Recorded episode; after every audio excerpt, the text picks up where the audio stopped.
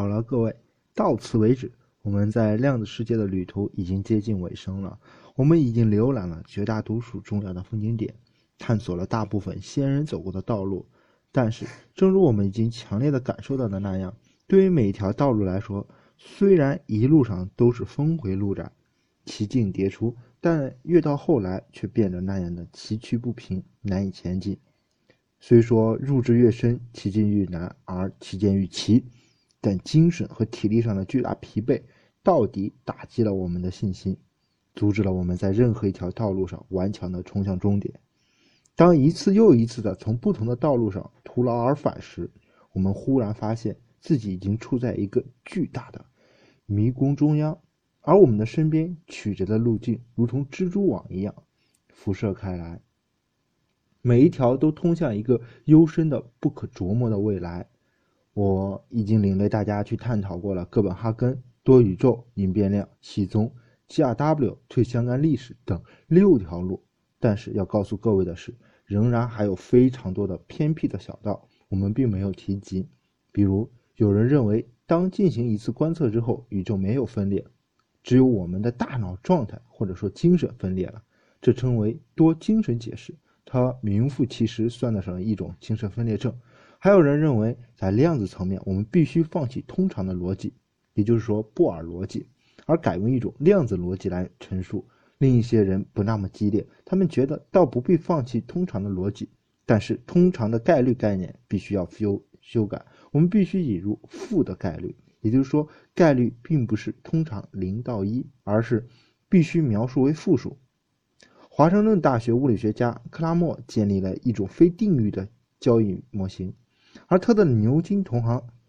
彭罗斯则认为波函数的缩减和引力有关。彭罗斯宣称，只要空间的曲率大于一个引力子的尺度，量子线性叠加规则就会失效。这里面还将牵涉到量子引力的复杂情况，诸如物质在跌入黑洞时如何损失的信息等等等等。诸如此类，即便是我们已经描述过的那些解释，我们的史话所做的也仅仅是挂一漏万，只能给各位提供一点最基本的概念。事实上，每一种解释都已经衍生出了无数种变种，他们打着各自的旗号，都在不解余力地向世人推销着自己，这已经把我们搞得头昏脑胀，不知所措了。现在我们就像被困在克里特岛迷宫中的那忒修斯，还在迷茫，还在彷徨，不停地探索，苦苦地等待着阿里阿德涅，我们那位可爱的女郎，把那个指引的方向、命运攸关的指环扔到我们的手里。一九九七年，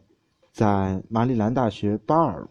巴尔的摩郡分校召开了一次关于量子力学的研讨会，有人在与会者中间做了一次问卷调查，统计究竟他们相信哪一种关于量子论的解释。结果是这样的：哥本哈根解释十三票，多宇宙八票，波姆的隐变量四票，对相干历史四票，自发定义理论一票，还有十八票都说还没想好呢，或者说相信上述之外的某种解释。到了一九九九年，在剑桥牛顿研究所所举行的一次量子计算会议上，又做了一次类似的调查。这次哥本哈根四票，修订过的动力学理论，他们对薛定谔方程进行了修正，比如 G R W 四票，波姆两票，而多世界 M W I 和多历史 D H 加起来，他们都认为没有坍缩存在的理论，得到了令人惊奇的三十票。但更加令人惊奇的是，竟然有五十支票承认自己尚未做出抉择。在宇宙学家和量子引力专家中， M W I 受欢迎程度要高一些。据统计，有 百分之五十八 的人认为多世界理论是正确理论，而只有 百分之十八 的人明确地认为它不正确。但其实许多人对于各种解释究竟说了什么是搞不太清楚的，比如人们往往弄不清楚多世界和多历史到底差在哪里，或许他们本来就没有明确的分界线。就算相信哥本哈根的人，他们互相之间也会发生严重的分歧，甚至关于它到底是不是一个决定论的解释也造成了争论。量子论仍然处在一个战果纷争的时代，波尔、海森堡、爱因斯坦、薛定谔，他们的背影虽然已经离我们远去，但他们当年曾经战斗过的这片战场仍然硝烟弥漫。他们不同的信念仍然支撑着新一代的物理学家，激励着人们为了那神圣的目标而继续奋战。想想也真是讽刺，量子力学作为二十世纪物理学史上最重要的成就之一，到今天为止，它的基本数学形式已经被创立了将近整整八十年，它在每一个领域内都取得了巨大的成功，以致和相对论一起成为了支撑物理学的两大支柱。八十年，任何一种事物如果经历了这样一个漫长的时间的考验后仍然屹立不倒，这已经足以够把它变成不朽的经典。岁月将它磨砺成一个完美的成熟体系，留给人们的只剩下深深的崇敬和无限的唏嘘，无限感慨自己为何不能生于乱世，提三尺剑，立不世功名，参与到这个伟大的工程中去。但量子论是如此的与众不同，即使它被创立了八十年之后，它仍然没有被被最后完成，人们仍然在为它争求争吵不休，为如何解释它而闹呢焦头烂额，在物理学史上可是前所未有的事情。想想牛顿力学，想想相对论，从来没有人为如何解释它们而操心过。对比之下，这更加凸显了量子论那独一无二的神秘气质。人们的确有理由感到奇怪，为什么在如此漫长的岁月过去之后，我们不但没有对量子论了解的更清楚，反而越来越感觉到它的奇特和不可思议。最杰出的量子论专家各执一词，人人都声称只有他的理解才是正确的，而别人都错了。量子谜题已经是物理学中一个最神秘和不可琢磨的部位。Zillier 有次说，我做实验的唯一目的就是给别的物理学家看看量子论究竟有多奇怪。到目前为止，我们的手上已经攥下了超过一沓的所谓的解释，而他们的数目仍然有望不断的增加。很明显，在这样花样繁多的提议中，除了一种例外，绝大多数都是错误的，甚至很有可能到目前为止所有的解释都是错误的。但这却并没有妨碍物理学家们把它们创造出来。我们只能说，物理学家的想象力和创造力是非凡的，但这也引起了我们深深的忧虑，到底在多大程度上物理学理论如同人们所骄傲宣称的那样，是对大自然的深刻发现，而不属于物理学家们的杰出的智力发明呢？但从另外一个方面看，我们对量子论的本身的确没有什么好挑剔的，它的成功是如此巨大，以至于我们除了扎实之外，根本来不及对它的奇特之处做过多的评头论足。从它被创立之初，它就携着雷霆万钧的力量横扫整个物理学，把每一个角落都塑造得焕然一新。或许就像狄更斯说的那样，这是最坏的时代，但也是最好的时代。量子论的基本形式只是一个大的框架，它描述了单个离子如何运动，但是要描述高能情况下多离子之间的相互作用时，我们就必定要涉及到场的作用。这就需要如同当年普朗克把能量成功的量子化一样，把麦克斯韦的电磁场也要进行大刀阔斧的量子化，建立量子场论。这个过程是一个同样令人激动的宏伟故事，如果铺展开述，势必又将是一篇规模宏大的史话。因此我们只在这里做极其简单的描述，这一工作由狄拉克开始，经约尔当、海森堡、泡利和威格纳的发展，很快人们就认识到，原来所有的离子都是弥散在空中的某种场，这些场有着不同的能量形态，而当能量最低时，这是我们通常所说的真空。因此真空其实只不过是离子的一种不同的形态而已，任何离子都可以从中被创造出来，也可以相互湮灭。狄拉克的方程更预言了所谓的反物质存在。一九三二年，加州理工的安德森发现了最早的反电子，它的意义是如此重要，以至于仅仅过了四年，诺贝尔诺贝尔奖评委会就罕见地授予了他这一科学界最高的荣誉。但是虽然关于辐射场的量子化理论在某些问题上是成功的，但麻烦很快就到来了。一九四七年，在物理评论的上刊登了有关兰姆移移位和电子磁矩的实验结果，这和现有的理论发生了微小的偏差，于是人们决定用微扰的办法重新计算准确值。但是算来算去，人们惊奇地发现，当他们尽可能地追求准确而加入了所有的微扰项之后，最后的结果却适得其反，它总是发散为无穷大。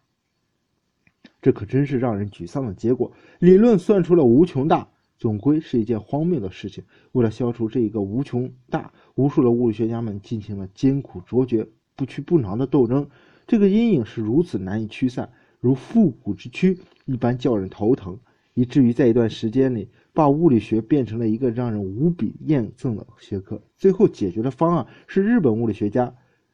朝永正一郎、美国施温格和戴森还有费伊曼所分别独立完成，被称之为重转化的方法。具体的技术细节我们就不用理会了。虽然认为重转化牵强而不令人信服的科学家大有人在，但是采用这种手段把无穷大从理论中赶走之后，剩下的结果及其准其准确程度令人瞠目结舌。处理电子的量子电动力学 Q E D 在经过重转化的修正之后，在电子磁矩阵计算中竟然一直与实验值复合到小数点之后的第十一位。亘古以来都没有哪个理论能够做到如此叫人咂舌的事情。事实上，量子电动力学常常被人们称为有史以来最为精准的物理理论。如果不是实验值经过反复测算，这样高精度的数据实在让人怀疑是不是存心伪造的。但巨大的胜利使得一切怀疑都迎刃而解。Q E D 也最终作为量子场论的一个最为悠久和成功的分支而为人们所知。虽然后来彭罗斯声称对于赫尔斯泰勒脉冲星系的系统观测已经积累起了如此确凿的有关引力波存在的证明，这实际上使得广义相对论的精确度已经和实验吻合到十的负十四次方，因此超越了 Q E D。 但无论如何，量子场论的成功是无人可以否认的。朝永正一郎、施温格和费因曼也分享了一九六五年的诺贝尔物理学奖。抛开量子论的胜利不谈，量子论在物理学界的几乎的每一个角落都激起了激动人心的浪花，引发了一连串美丽的涟漪。它深入固体物理之中，使我们对固体机械和热的性质认识产生了翻天覆地的变化，更打开了通往凝聚态物理这一崭新世界的大门。在它的指引下，我们才真正认识到了电流的传导使使得对于半导体的研究成为可能，而最终带领我们走向走向微电子学的建立。它驾驭了分子物理学领域，成功的解释化学键和轨道杂交，从而开创了量子化学学科。如今我们关于化学的几乎一切知识都建立在这个基础之上，而材料科学在插上量子论的双翼之后才真正的展翅飞翔起来，开始了深刻的影响社会的方方面面。在量子论的指引下，我们认识了超导和超流，我们掌握了激光技术，我们造出了晶体管和集成电路，为一代新的为一个整个新的时代来临真正做好了准备。量子论让我们得以一探原子内部那最为精细的奥秘，我们不但更加深刻理解了电子和原子核之间的相互作用和关系，还进一步拆开了原子核，领略到了大自然更为令人惊叹的神奇。在浩瀚的星空之中，我们必须借助量子论才能把把握恒星的命运何去何从。当它们燃烧耗尽之后，它们会不可避免地向内坍缩，这时支撑它们的最后的骨架就是原子泡粒不相容简并的一种简并压力。当电子简并压力足够抵抗坍缩时，恒星就演化为白矮星。要是被电子征服而要靠中子出来抵抗时，恒星要变成中子星。最后如果一切防线都被突破，那么它就不可避免的坍缩成一个黑洞。但即使黑洞也不是完全黑的，如果充分考虑量子的不确定因素的影响，黑洞其实也会产生辐射而逐渐消失。这就是以鼎鼎大名发现者史蒂文霍史蒂文森霍金而命名的霍金蒸发过程。当物质落入黑洞的时候，它所包含的信息被完全吞噬了，因为按照定义没有什么能够再从黑洞中逃出来，所以这些信息其实是永久的丧失了。这样一来，我们的决定论再一次遭到毁灭性的打击。现在即使预测概率的波函呃薛定谔波函数本身，我们都无法确定的存在，因为宇宙波函数需要掌握所有物质的信息，而这些信息却不断的被黑洞所吞噬。霍金对此说了一句同样有名的话：上帝不但掷骰子，他还把骰子掷到我们看不见的地方去，这个看不见的地方就是黑洞起点。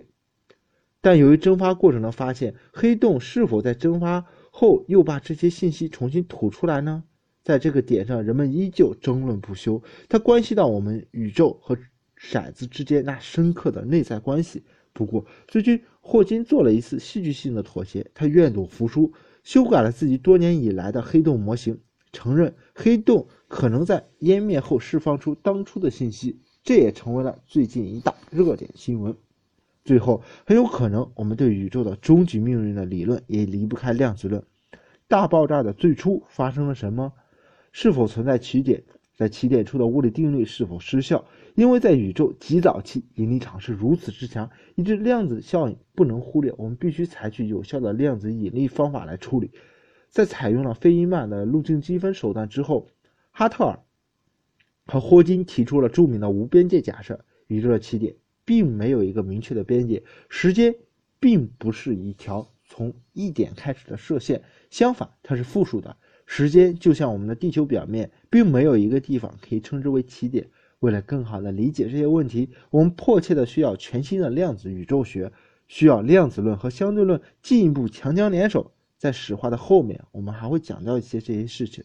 量子论的出现彻底改变了世界的面貌，它比史上任何一种理论都引发了更多的技术革命。核能、计算机技术、新材料、能源技术、信息技术，这些都是根本上和量子论密切相关。牵强一点说，如果没有足够的关于弱相互作用和晶体衍射的知识， D N A 双螺旋结构也不会被发现，分子生物学也无法建立，也就没有如今这般火热的生物技术革命。再牵强一点说，没有量子力学，也就没有欧洲离子物理中心，而没有 C E R N 也就没有互联网的三万维三 W 服务，更没有划时代的网络革命。呃，各位可能很可能就听不到我的声音。如果评选二十世纪最为深刻的影响人类社会的事件，那么毫不夸张呢，这既不是两次世界大战，也不是共产主义运动的兴衰，也不是联合国的成立，或者是女权运动、殖民主义的没落、人类探索太空等等。它应该授予量子力学及其相关理论的创立和发展。量子论深入到我们生活的每一个角落，它的影响无处不赖，触手可得。许多人喜欢比较二十世纪齐名的两大物理学发现相对论和量子力论。量子论究竟谁更伟大？从一个普通的意义上来说，这样的比较是毫无意义的。所谓伟大，往往不具可比性，正如人们无聊地争论起李白还是杜甫，莫扎特还是贝多芬，汉朝还是罗马，贝利还是马马拉多纳，贝多斯还是猫王。但仅仅从实实用性角度来说，我们可以毫不犹豫地下定结论：是的，量子论比相对论更加有用。也许我们仍然不能从哲学意义上去真正的理解量子论，但它的进步意义依旧无可估量。虽然我们有时候还会偶尔怀念一下经典时代，怀念那些因果关系的一丝不苟、宇宙本质的简单易懂的日子，但这也已经更多的是一种怀旧情绪而已。正如电影《乱世佳人》的开头曲不无深情地说，曾经有一片属于骑士和棉花园的土地叫做老南方，在这个美丽的世界里，绅士们最后一次风度翩翩的行礼，骑士们最后一次和漂亮的女伴们同行，人们最后一次见到主人和他们的奴隶。而如今，这已经是一个只能从书本中去寻找的旧梦，一个随风飘逝的文明。